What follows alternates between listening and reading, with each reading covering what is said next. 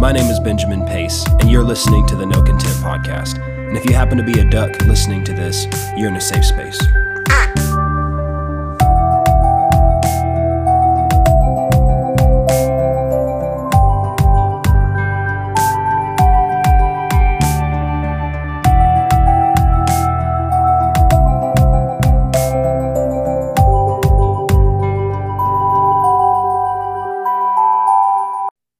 Hey there, welcome to the No Content Podcast. My name is Benjamin Pace. I hope you're having a wonderful August, wonderful end of your summer. If you didn't know this already, there's a lot of good end of summer sales out there. So, uh, you know, go go uh, go get you some go get you some jeans half off. You know, that, that may be a word from the Lord. I don't know. I can't I'm not promising that. I'm just saying it's it's possible. You know, that's at least some wisdom for you. Um, or maybe that is just a great way to start this podcast while I'm while I'm getting getting uh, the the train rolling here, as it were. Um, but anyway, today is uh, is a special podcast, and I, I want to talk about um, a, a topic, a subject that I like to call guilt by association. Guilt by association. Now, this is a legal term. You may have heard this term before. Maybe maybe you were watching Law and Order. I wish I had a good Law and Order sound effect right there, but I'm not going to take the time to do it. Dum dum. That was not very good, but it got us by. Um, uh, it's something that, you know, say there's a young teenage person and they're driving in the car with their friend and they didn't know their friend had, you know, some paraphernalia on them or something like that. And then so because they're with their friend, they get arrested. Why? Because of guilt by association. Maybe they weren't doing anything wrong. Maybe they weren't, you know, the person that had something in their possession, but because they were with this person, they got, they partook of the, of the judgment, you could say, of that person. And, you know, if you look up different states, you see that there are different laws about this. And I think there are some people who have changed these laws. And, and I'm in support of that because I, I don't like the idea of somebody going to jail because they just happen to be with the wrong person or whatnot. Because a lot of times you just don't know. But I will say this, that is a reason to be led about who you hang out with. But that's a whole nother thing. And, and I know what a lot of people are probably thinking. They probably think that, oh, I, I know what this podcast is going to be about. This is going to be about how you shouldn't hang out with the wrong crowd. You need to choose your friends wisely. You need to be careful about hanging out with the wrong crowd. Well, I've talked about that some in the past, and there's definitely some some good Bible truths about knowing who to join yourself to and knowing who to associate with on a regular basis and be influenced by, certainly. But that's not the direction we're going to go on this podcast, uh, not by a long shot. Um, let's get started. And uh, it's going to be good. Let me pray in the beginning here. Father, I thank you for the opportunity to minister your word. I thank you, Father, that you've given me words to speak that will feed people good, spiritual, nourishing food, Father God. And I know that that is from you. I know it's from your anointing and from your spirit. And Father, I rely completely on the help of the Holy Spirit to feed your sheep today. And I just thank you for helping me to say exactly what needs to be said. In Jesus' name, amen. So let's start here with Proverbs twenty-nine and verse twenty-five. It says this, "The fear of man brings a snare." The fear of man brings a snare, but whoso trusts in the Lord shall be saved. Those who trust in the Lord, the Bible said they'll, it, it, the Hebrew there, the margin says they'll be set on high. In other words, they are put up in a lofty place. They are set in a safe place away from danger. I, I don't know why this is what comes to my mind, but if you've ever seen any of the King Kong movies, um, there's this one particular scene where there's like some dinosaurs or something that are trying to get to the girl. And in order to keep her safe, King Kong puts her up in a high place away from where these creatures can get to her so he can have a fight with these creatures and defeat them. But he, he put her on high. He set her in a high place. Why? So she'd be safe. And that's the picture that's being painted here. God is setting you up in a high place a safe place away from danger. But he said it's going to happen from you getting free from the fear of man. And you being separated from a lot of the stuff that's happening in the world, the dangerous stuff, it's going to happen because you got free from the fear of man. Amen. Now, uh, I want to tell this story here in the beginning, and, and this is kind of a funny story, and I thought about this. Just in talking about the fear of man, I think I've told this story before, but there's a story of, of an, an old man and his grandson. And they were uh, on a trip to town. I think this is, you know, the story is set in, in much older times, you know, before electricity and things of that nature. And they're they're riding a mule to town. And I, I believe as the story goes, the old man is leading the donkey and the young grandson is sitting on top of the donkey, and they're on their way to town. And along comes this traveler, and he, and he just whispers under his breath, but loud enough so you could hear him. He says, you know, that's just a shame for that young, strong boy to be sitting on that donkey while that old man has to walk. And the old man heard it, and he thought about it. And he, and so instead, he takes the young boy off, and he has the young boy lead the donkey, and he sits on the donkey. And they rode a few miles, and after a while, uh, somebody else came along, and they kind of sneered at them and, and said, that's so awful for that old man to be making that little boy walk like that while he rides. And the old man thought about that for a while. So finally, he, he had a bright idea. He said, okay, well, we're both going to ride the mule. Nobody can speak against that, right? So he picks up the young boy, sets him on the mule, and they're both riding the mule. And after a while, a traveler comes along and makes a dirty face at them and says under his breath, how cruel of that old man and that boy to put so much weight on that mule. He can't handle all that weight, and walks off. And as the story goes, by the time that the young man and the boy got into town, they could be seen both carrying the mule. And I like that story because it's such a picture of the fear of man. Because here's the thing. I could do a whole nother podcast on how there is a time for us to do everything we can to be at peace with men. To to do everything we can to avoid strife, to not fight with people over things, over inheritances, over over things that really are trivial. Even even at great humility, at great expense, doing what we can to avoid strife. This is so important. But listen to me, there is going to come a time for each one of us where we're going to come to a crossroads. And we are going to have to decide, am I going to please men or am I going to obey God? Now, this is going to happen. It happened to Jesus, and Jesus said a disciple is not above his master. And the fear of man will bring a snare. Now, avoiding strife should be and is a motivation of love, not fear. Me choosing to love somebody, even though they're being difficult, is not me being afraid of them. It's actually me loving them. But the big difference is the motivation being love or fear. See, if love's your motivation, you'll go out of your way to be at peace. But if fear's your motivation, you'll try and try and try to please men until you finally figure out they're always going to have a problem with you if you try to obey God. Somebody always going to have a problem with you. And so at some point, you have to get to the point where you say, Lord, I'm trying to please you. I'm seeking to please you, not people. I love people, but I'm seeking to please you. And there's some other truths here that Paul talked about when it comes to the phrase people pleasing. And I'll get into that in another time. But I wanted to lay that as a foundation as we get into the rest of this podcast. Now, over in Genesis twelve is where we'll start. And you say, Ben, I thought we just started. No, that was just the introduction. Now, this is the, the actual start of the podcast. Amen. It says this in Genesis twelve, verse ten.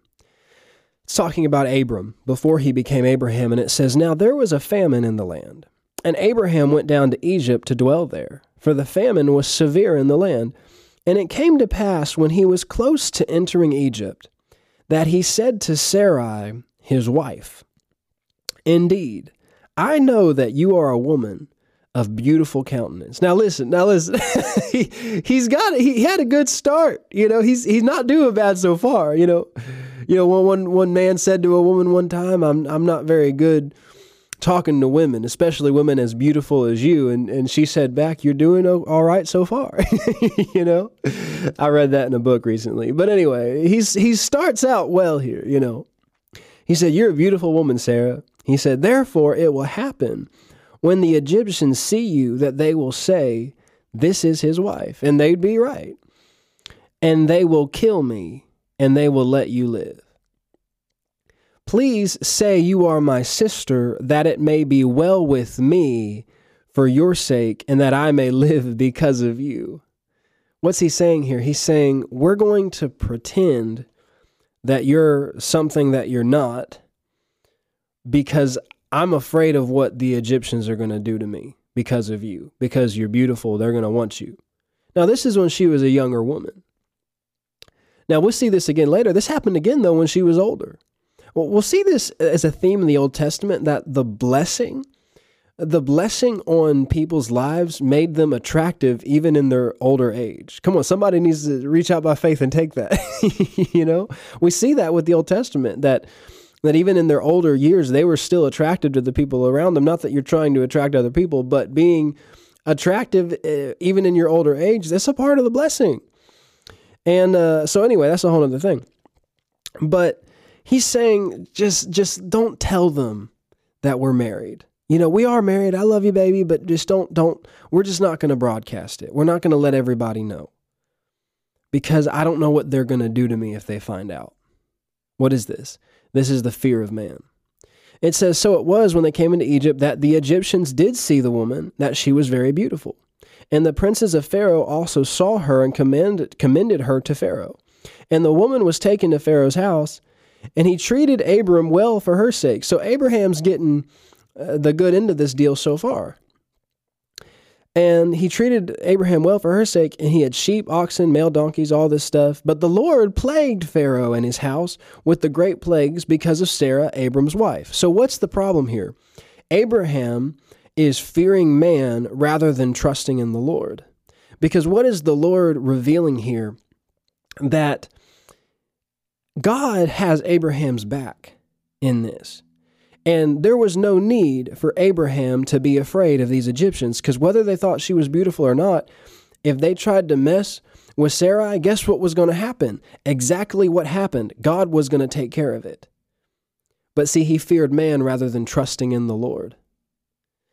And it said that, he said, what is this you have done to me, Abram? Why did you not tell me that she was your wife? Why did you say she is my sister? I may have taken her as my wife. Now, therefore, here is your wife. Take her and go your way. So you see what's happening here. Abraham did no favors to these other people by lying to them. You never do a favor to somebody by lying to them. Even if you think you did, you didn't. Because the truth is going to come out. And it's better for the truth to come out in the beginning than like this, because it almost got Pharaoh killed. And so he's saying, why didn't you tell me? A lot of times, you know, people are afraid of things, and they shouldn't be. Because here's the thing. If Abraham would have just been honest about the fact that Sarah was his wife, then they would have left her alone. But he was thinking more of himself than he was his wife. Instead of considering her, considering the fact that I'm supposed to protect her. I mean, do you think she wanted to be uh, taken to some strange man's bed? No, excuse my, my directness there. But this is this is a, a putting her in a, a bad position. Why? Because I'm afraid. I'm afraid of what they're going to do to me. And God was not okay with this. Now, he had mercy on Abraham. But God took things, took things into his own hands. And he said, don't you touch her, Pharaoh. And what we see in this is that Abraham, or Abram at this time, did not need to be afraid to tell the truth, to be associated with his wife. Do you see this? Abraham hid his relationship with Sarah because he was afraid of how men would respond to it. He was afraid of his guilt by association. He was afraid that his association was going to put him in danger. But what did the Bible tell us? Those who trust in the Lord will be kept safe. Uh, watch this over in Genesis twenty. We're skipping ahead now. We see the same thing happened again. Uh, apparently, Abraham, like us, had to experience things more than once to finally learn. And it says, Abraham journeyed uh, to this certain place, and he said again to Sarah, his wife, uh, about Sarah, his wife, she is my sister. And Abimelech, king of Gerar, sent and took Sarah. But God came to Abimelech in a dream by night and said to him, indeed, you are a dead man because of the woman whom you have taken, for she is a man's wife. See, God is displaying how Abram should have been. Oh, come on. Do you see this? God is, the way God is being in this situation, this is how Abraham should have been. He should have been more protective over his wife. But Abimelech had not come near her. And he said, Lord, will you slay a righteous nation also? Did he not say to me, she is my sister? And she, even she herself said, he is my brother. In the integrity of my heart and innocence of my hands, I have done this. And God said to him in a dream, yes, I know that you did this in the integrity of your heart, for I also withheld you from sinning against me. Therefore, I did not let you touch her. Now, therefore, restore the man's wife, for he is a prophet, and he will pray for you, and you shall live. So we see here in this situation that God had mercy on Abimelech, but Abraham was putting him in a position to get judged. Why? Lying, being afraid to claim his association. He, he's, he's affecting other people negatively. Do you see this? By this being ashamed of his wife. Now, this isn't like, oh, I'm ashamed of you, like I'm embarrassed by you. It's, it's a fear-based distancing, disassociation. Do you see this? And it's affecting him, it's affecting his wife, and it's affecting Abimelech, who's an innocent man. Why? Because he is allowing this disassociation, this fear, to cause him to distance distance himself. So we see this happen, you know, um, this time, and uh, we see that this got passed down to Isaac. Now, this is something that you have to understand, is that when you yield to spirits of fear and you don't deal with them, you can open a door for your kids to have to deal with them. Now, your kids are going to have to deal with things in either way, but you don't want to make it harder on them by, by you yielding to things that are going to try to gain access into their life from what you yielded to. And this is why it's important to deal with these things early on. But we see that this, this same thing happened with Isaac. Genesis twenty-six. Verse six, it said, Isaac dwelt in Gerar, and the men of the place asked about his wife, and he, he said, she is my sister. For he was afraid to say, she is my wife. Now, where did this fear come from? He inherited this fear from his father. Now, Abraham did a lot of things right, but this is one of the things that we're supposed to learn from that he did not do right. And it said, he said, lest the men of the place kill me for Rebekah, because she is beautiful to behold. Now, again, we see this, the blessing was on these guys' wives. They were beautiful. But he said, now it came to pass when he had been there a long time that Abimelech, king of the Philistines, so this is the same guy. He dealt with this with Abraham, and now he's dealing it with it uh, with Isaac. And he, it says he looked through a window and saw, and there was Isaac, the showing endearment to Rebekah, his wife. Now, the King James says he was sporting with his wife, and they weren't playing cricket. You know what I'm saying? They weren't, they weren't, they weren't out here, uh, you know, playing playing dodgeball or you know, uh, there. This is another kind of sporting that he's talking about here. And it said that Abimelech called Isaac and said, quite obviously, uh, she is your wife. I like that. That's funny. Quite obviously. So whatever sport they were playing here was making it obvious that they were married. So we'll just leave it at that.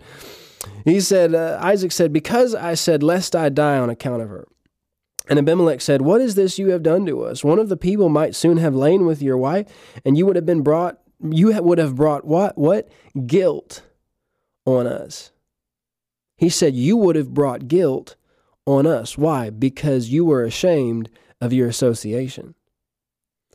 Now, Isaac is afraid of men killing him for his wife, and he almost brought guilt on them. So it's kind of funny that I called this podcast Guilt by Association, because in this situation, he almost brought guilt on somebody else by his disassociation. I almost could have called this guilt by disassociation, you know, but I've already named it, so we won't change that now. But we see this with both Abraham and Isaac in this incident uh, with, with them being ashamed of their wives. And what's interesting about this is that both of these things happened after God had blessed them. I'm going to say that again. These, these events, these scenarios happened after God had blessed them. And they feared man rather than reverencing the blessing that was on their life. And they were afraid of what men would do to them on behalf of their association, their relationship with their wife. Do you see this? Now, this is just a foundation that I'm laying in the Old Testament. And now we're going to go over to the New Testament and see some more examples of this. In Matthew chapter one, verse eighteen, it says, "Now the birth of Jesus Christ was as follows. After his mother Mary was betrothed to Joseph, before they came together, she was found with child of the Holy Spirit. Then Joseph, her husband, being a just man," kind of like Abimelech, "and not wanting to make her a public example, was minded to put her away secretly." He was minded to put her away secretly. Why? It says, "But while he thought about these things, behold, an angel of the Lord appeared to him in a dream, saying, 'Joseph, son of David, do not be afraid to take to you Mary as your wife, for that which is conceived in her is of the Holy Spirit.'" So why would he be minded to put her away secretly? Well, why would the angel tell him not to be afraid? Because apparently before he was afraid to take Mary as his wife. Why would he be afraid to take Mary as his wife? Who would he be afraid of? He's afraid of what people are going to think. Why? Because he said to not make her a public example and to put her away secretly. He's not afraid of God, because God would know and see whether he did that or not. He's trying to hide this situation from people, and he's dealing with a fear of what people are going to think, what the public is going to think about this situation. And the angel said, don't be afraid to be associated with her. Don't be afraid to take her as your wife. Don't be afraid of what people think. Why? Because that, oh, come on, which is conceived in her is of the Holy Spirit. Do you see this? He said, don't have more reverence for what people think than you do for the manifestation of God's goodness and glory and blessing in this situation. Do you see this? He's being more focused on what people think than he is on the anointing, the blessing, the obvious presence of God that is marking this relationship. Now I'm going somewhere with this. I'm going somewhere with this, but this is a divine connection. It's a divine connection. And the angel's saying, don't be afraid of what people think. Pay more attention to the fact that the Holy Spirit is all up in this thing. Do you see this? And he was he was afraid in the beginning, but we see that Joseph was a good man, and he he had a part in one of the absolute most important events that have ever taken place on this earth, because he refused to be ashamed of Mary. He refused to hide his relationship with Mary. And he got to be a part of something precious. One of the most precious things he could have been a part of. Now, Mark eight, verse thirty-four says this, "When he had called the people to himself, with his disciples also, he said to them, 'Whoever desires to come after me, let him deny himself and take up his cross and follow me. For whoever desires to save his life will lose it, but whoever loses his life for my sake and the gospel's will save it. For what will it profit a man if he gains the whole world and loses his own soul? Or what will a man give in exchange for his soul?'" You see that he's correcting people's value system here. And he goes on to say, "For whoever is ashamed of me and my words in this adulterous and sinful generation, of him the Son of Man also will be ashamed when he comes in the glory of his Father with the holy angels." Now, I, I, if you have some questions about this, I'm not going to get into it right now. Uh, look at my podcast about fire insurance that I did a couple weeks ago, and I, I got into some things about this verse. But the thing I want to point out to you in this is this idea of being ashamed of Jesus. Why would you be ashamed of Jesus? Is there temptation to be ashamed of Jesus? What, what does shame have to do with guilt? But not guilt before God, guilt before men. Men finding you guilty of something, even if God says it, you're righteous. I mean, we're talking about Jesus here. Jesus is righteousness. He's the reason we can be righteous. He's the reason we've been made righteous in him. And yet there's this earthly version of shame and guilt that comes from what? Being associated with Jesus. And listen, you know what I'm talking about because you felt that pressure before. That pressure to distance yourself from Jesus in the presence of people you knew didn't agree with that or didn't like that. This distancing, we got to watch out about this. Being ashamed of Jesus, distancing yourself from Jesus. Listen, that's the last thing you ever want to do is distance yourself or disassociate yourself with Jesus. Because it's the fact that I'm in him, that I have anything in Christ that I have. It's my relationship with Jesus. It's my connection with Jesus. It's my abiding in Jesus that makes me different. That does what? Keeps me safe. It's my trust in the Lord that sets me on high, not my fear of man. But if I disassociate myself, I'm putting myself in a position to not be protected, not because he's not willing to protect me and to keep me, but I am opening a door to the enemy by my fear of man and disassociation with him.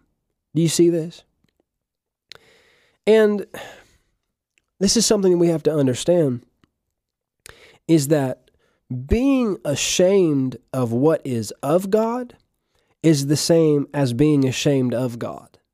Because if God is doing something or God is saying something and I distance myself from that, I'm, what am I doing? I'm distancing myself from God. I'm distancing myself from Jesus. And if I distance myself from people that God has joined me to, that's actually me being ashamed of what God is doing. So it's actually being ashamed of him. Do you see that? Now I'm laying a foundation here. We're going somewhere. John twelve, verse forty-two, talking about some of the Pharisees, it says, "Nevertheless, even among the rulers, many believed in him." They believed. They believed that God was in him. They believed that God was on him. They knew there's something special here. God is doing something here. And yet, because of the Pharisees, they did not confess him, lest they should be put out of the synagogue, for they loved the praise of man more than the praise of God. Oh, come on. Do you see this? They believed. They saw God on him. They saw God in him, but they distanced them. They distanced themselves, excuse me, from Jesus. They wouldn't confess him because they were afraid of what people were going to do to him. This is the same picture of what we saw in Genesis. This fear of man rather than trusting in the Lord. And oftentimes you will have to choose between God's best and man's opinion. I'm going to say it again. Oftentimes, you will have to choose between God's best and man's opinion. And you'll have to choose between God's blessing or man's praise. You'll have to choose between God's anointing or man's title. This is a truth that we see throughout the Word. Now let me read this to you. In John eighteen, verse fifteen, it's talking about Simon Peter. And it said, "Simon Peter followed Jesus, and so did another disciple. Now that disciple was known to the high priest and went with Jesus into the courtyard of the high priest." I like that. He went with Jesus into the courtyard. "But Peter stood at the door outside. Why? Lack of confidence.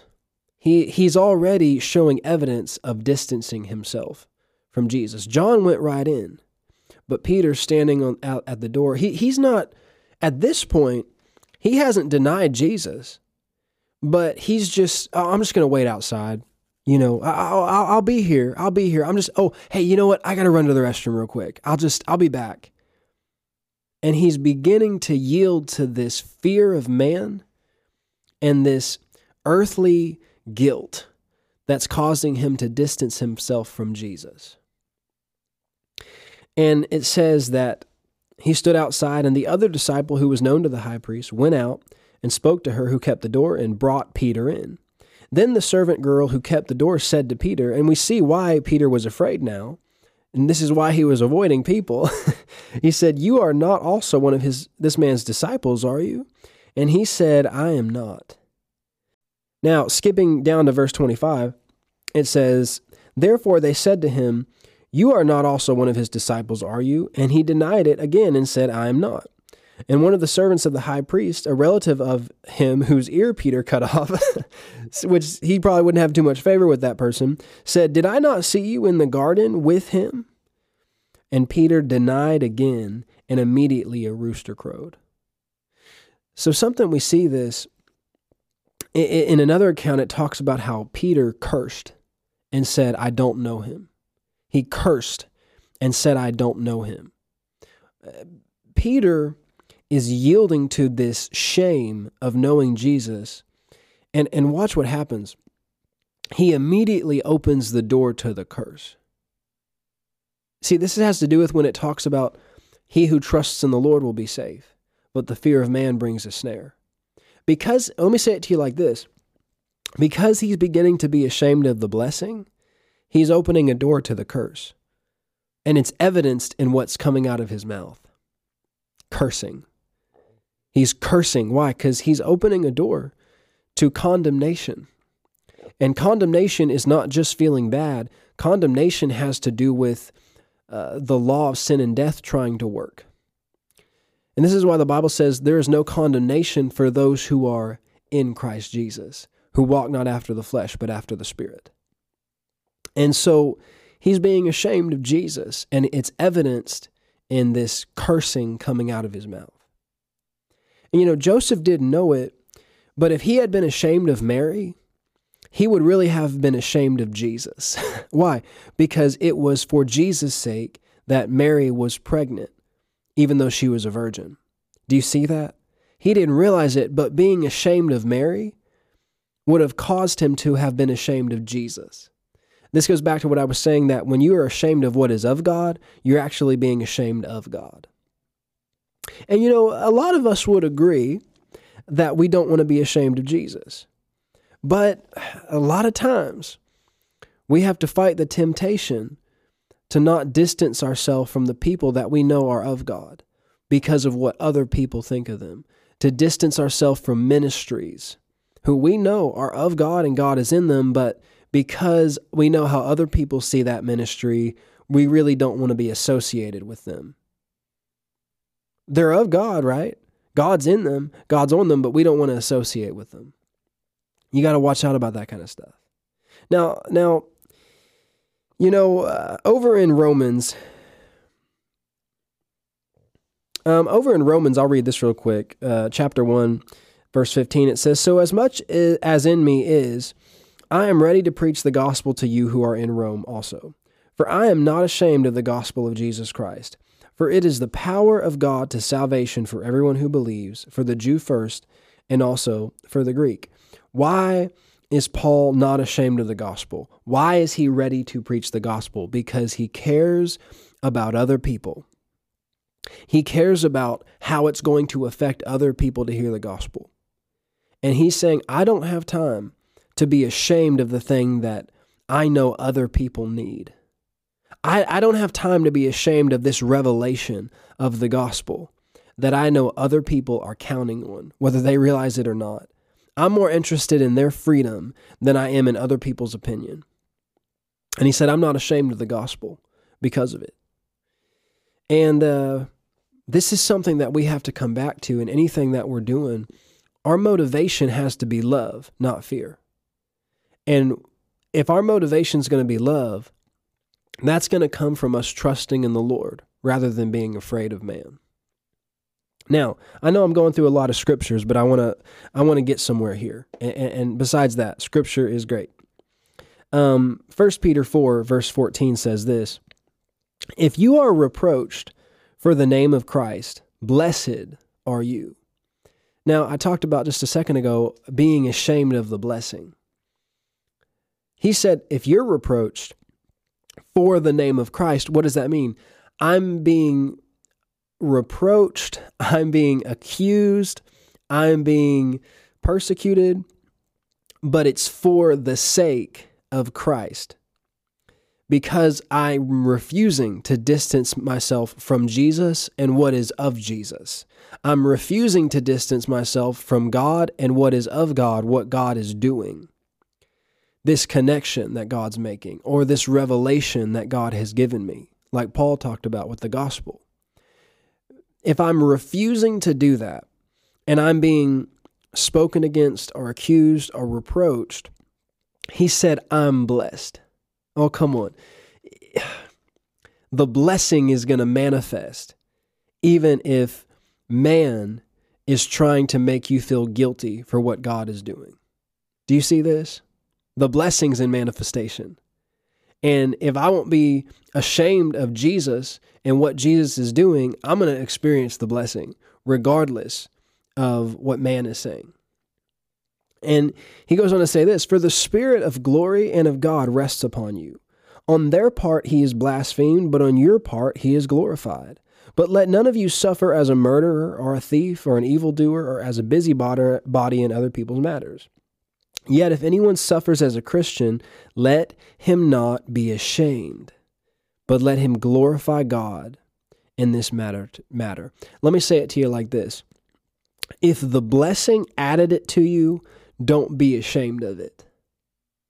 If it's of him, don't deny it. If he is not ashamed of it, you shouldn't be ashamed of it. If it came out of a manifestation of the blessing, the anointing, if God did it, if it's a manifestation of the blessing, don't be ashamed of it. Let's see an example of this um, in the Gospel of John, verse nine. And uh, I don't have it ri- uh, written down, so I'm going to turn there. John chapter nine. Oh, I'm excited about this. We're going somewhere good. John chapter nine, um, and about verse eighteen.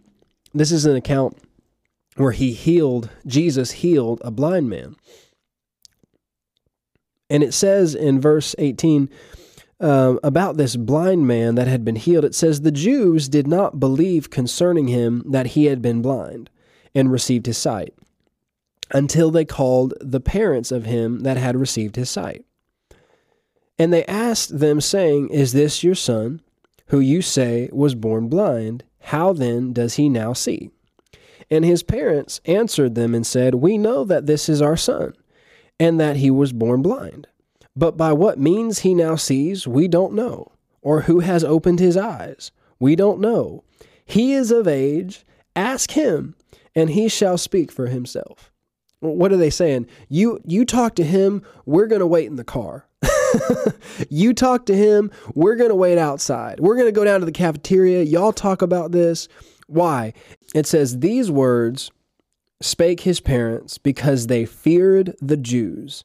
For the Jews had agreed already that if any man did confess that he was the Christ, he should be put out of the synagogue. Therefore said his parents, He is of age, ask him. Then again called they the man that was blind and said unto him, Give God the praise. We know that this man is a sinner. And he answered and said, Whether he's a sinner or not, I don't know. One thing I know, that I was blind and now I see." And you, you see that this man goes on to just absolutely disregard any fear of these men and just basically praise Jesus right in front of them. Why? Because he's just received his sight. And they ended up putting him out of the synagogue. He was not ashamed of Jesus. He, he had just met Jesus, and yet he was not ashamed of him. He knew, listen, I don't know what's going on. I don't know why you're calling him a sinner. but this can't be what you say it is, because I've just experienced the blessing. I've just experienced a miracle, and I'm not ashamed of it. I'll tell you, and I'm going to tell anybody else I can. He's not ashamed. But his parents, on the other hand, they were afraid of the Jews. Now, their son, who has been blind for decades, just got healed. And they're more concerned about what people are going to think. Are you hearing me?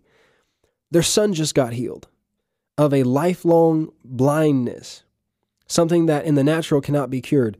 And they're more concerned about what people are going to do to them because of their association with Jesus.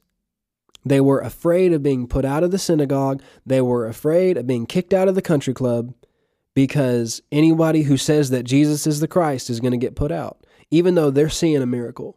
They're seeing God do something supernatural in this. God's all over it. He's all in it. And yet they're more concerned about what their friends in the temple are going to think. And they're more afraid about what the religious leaders are going to do to them. Fear of man. Fear of man. And they're, they're disassociating with this whole situation because they're afraid. And they don't want to associate with Jesus. This is just an example of what we're talking about here. You got to watch out about this. Don't be ashamed of Jesus. Don't be ashamed of what is of Jesus. Don't be ashamed of the Lord. Don't be ashamed of what is of the Lord. Now, uh, in the last part of this podcast, just a few more minutes here, I want to get into this last part of what I'm saying. Genesis chapter two, I'm sorry, not Genesis, Galatians chapter two, excuse me. Galatians chapter two, verse eleven says, "Now when Peter had come to Antioch," Paul's talking, "I withstood him to his face, because he was to be blamed. For before certain men came from James, he would eat with the Gentiles. But when they came, he withdrew and separated himself, fearing those who were of the circumcision." He w- he feared those who were of the circumcision. "And the rest of the Jews also played the hypocrite with him, so that even Barnabas was carried away with their hypocrisy.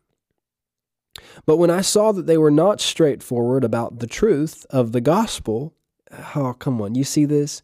Being straightforward about the truth of the gospel. What did Paul say he was not ashamed of? The gospel. And this is affecting other people. They're not being straightforward. They're not being just blunt about it. What? We're about to see this in the book of Acts, but this divine connection that God made between Peter and the Gentiles. And we'll get more into this in a second. We'll see this in the book of Acts. But he, he said, they're not straightforward about the truth. "So I said to Peter before them all, if you, being a Jew, live in the manner of Gentiles and not as the Jews, why do you compel Gentiles to live as Jews, who were who are Jews by nature and not sinners of the Gentiles?" He, he's calling Peter out on distancing himself from this divine connection with the Gentiles because they're not practicing Jewish law. And and we see this later. It wasn't required for them to be circumcised. But he's distancing them, himself from them. And there's a blessing on this connection. We'll see this in the book of Acts. There's a blessing on this.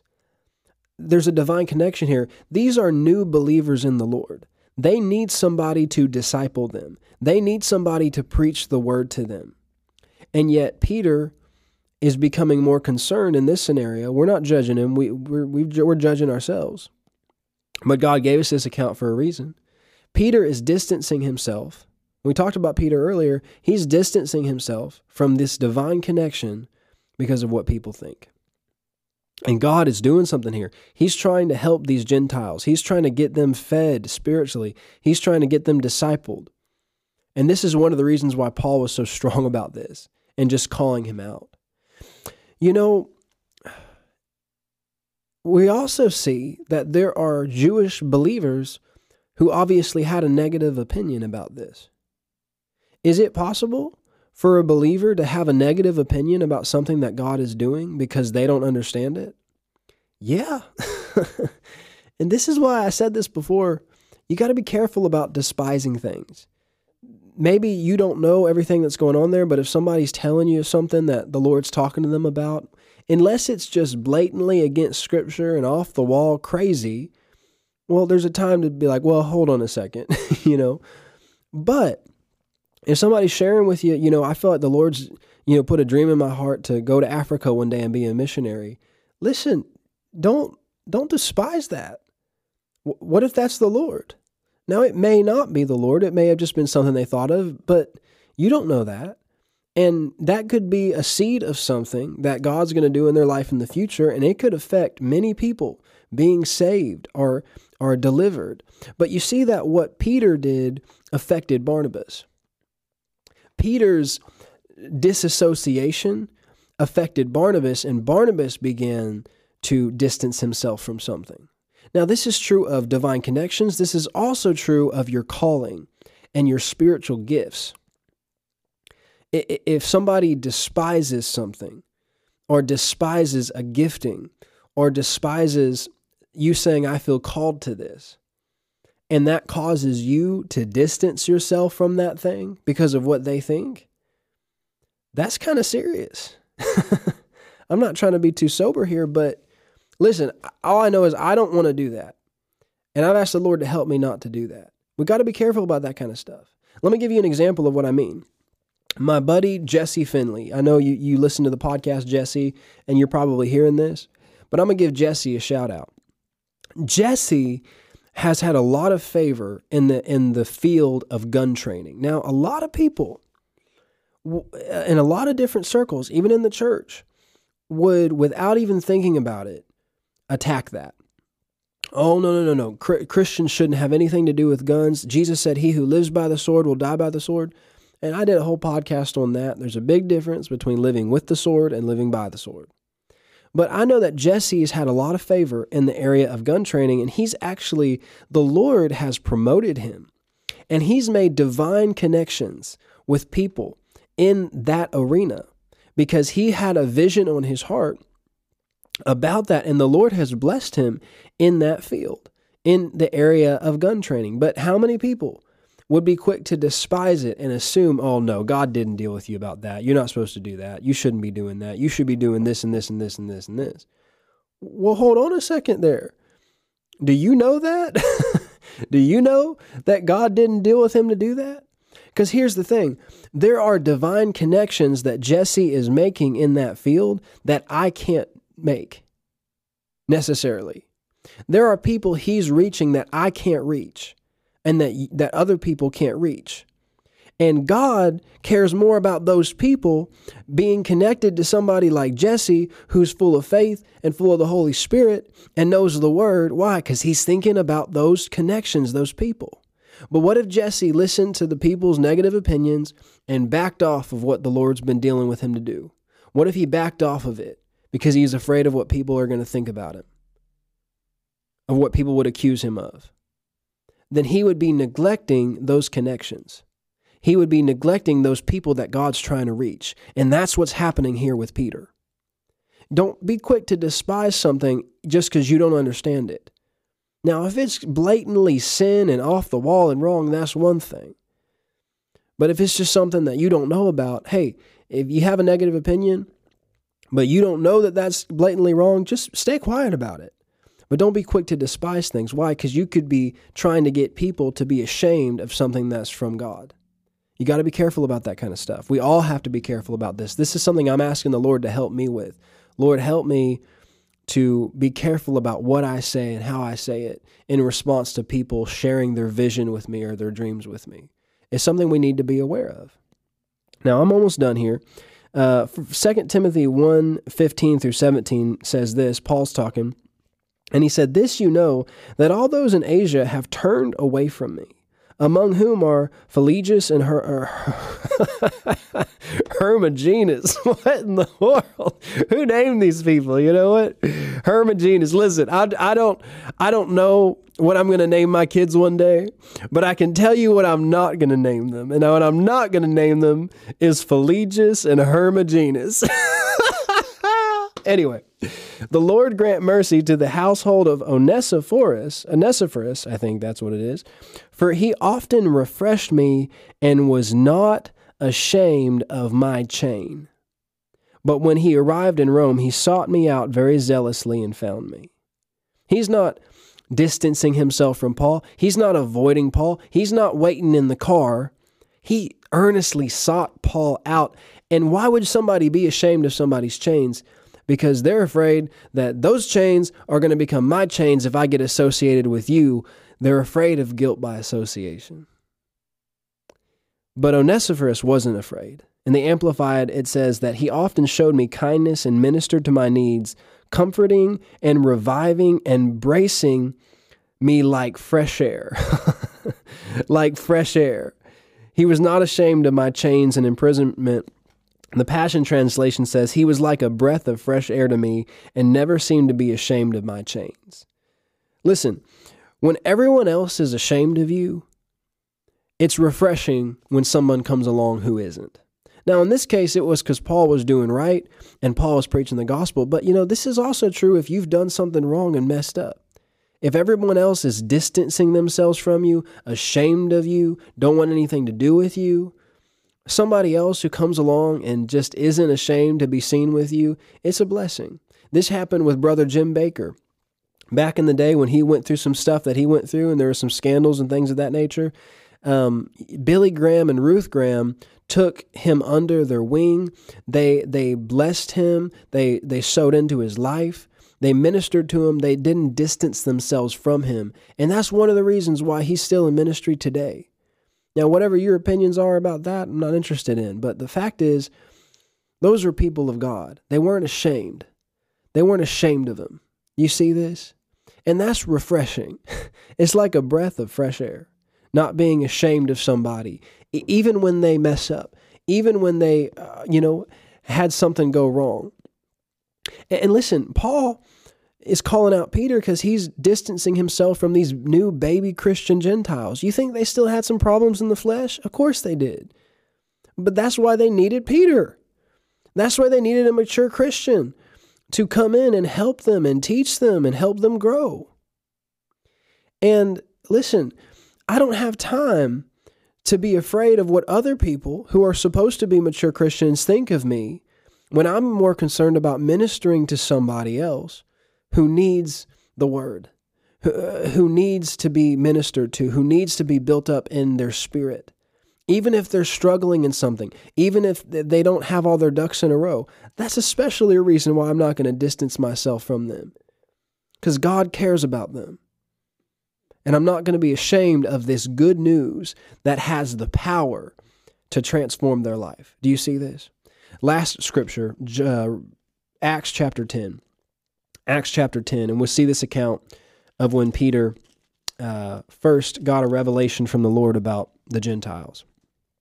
Acts chapter ten, um, it says this in verse one, there was a certain man in Caesarea called Cornelius, a centurion of the band called the Italian band. Now, I don't know exactly what they sounded like, but I'm guessing that they played Italian music, but the Bible doesn't say exactly.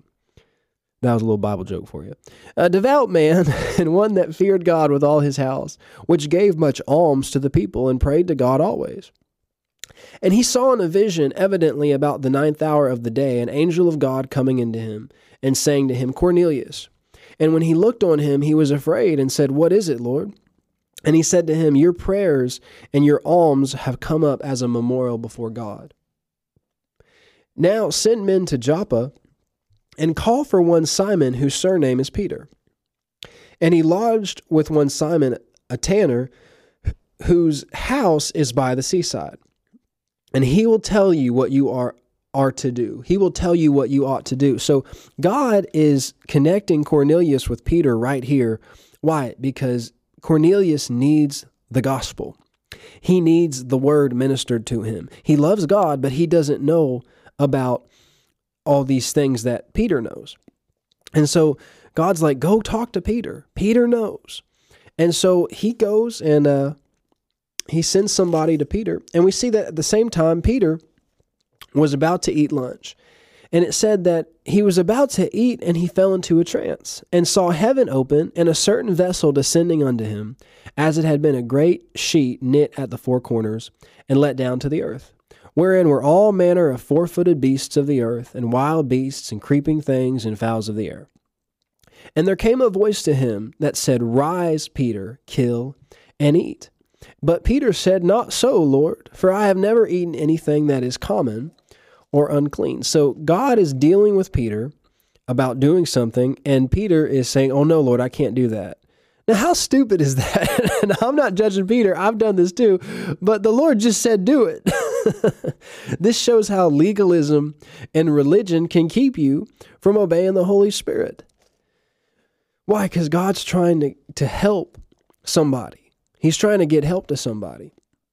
And it says, the voice spoke unto him again the second time, what God has cleansed, don't call common. What God has cleansed, don't call common.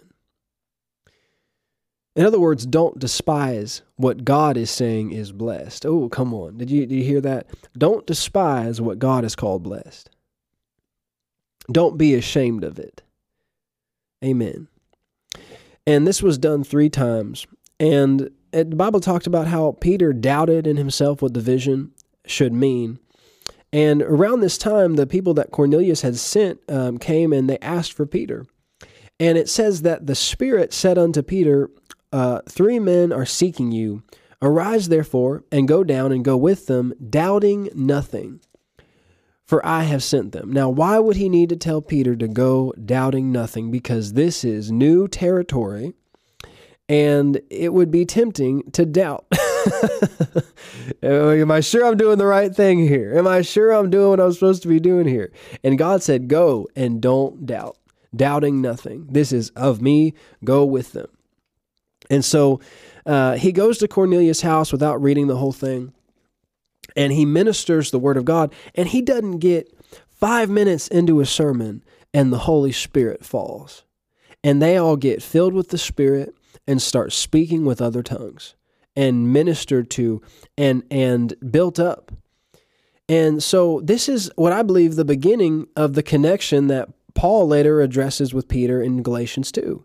And this is what this is why God was so serious about this thing, because this is a divine connection.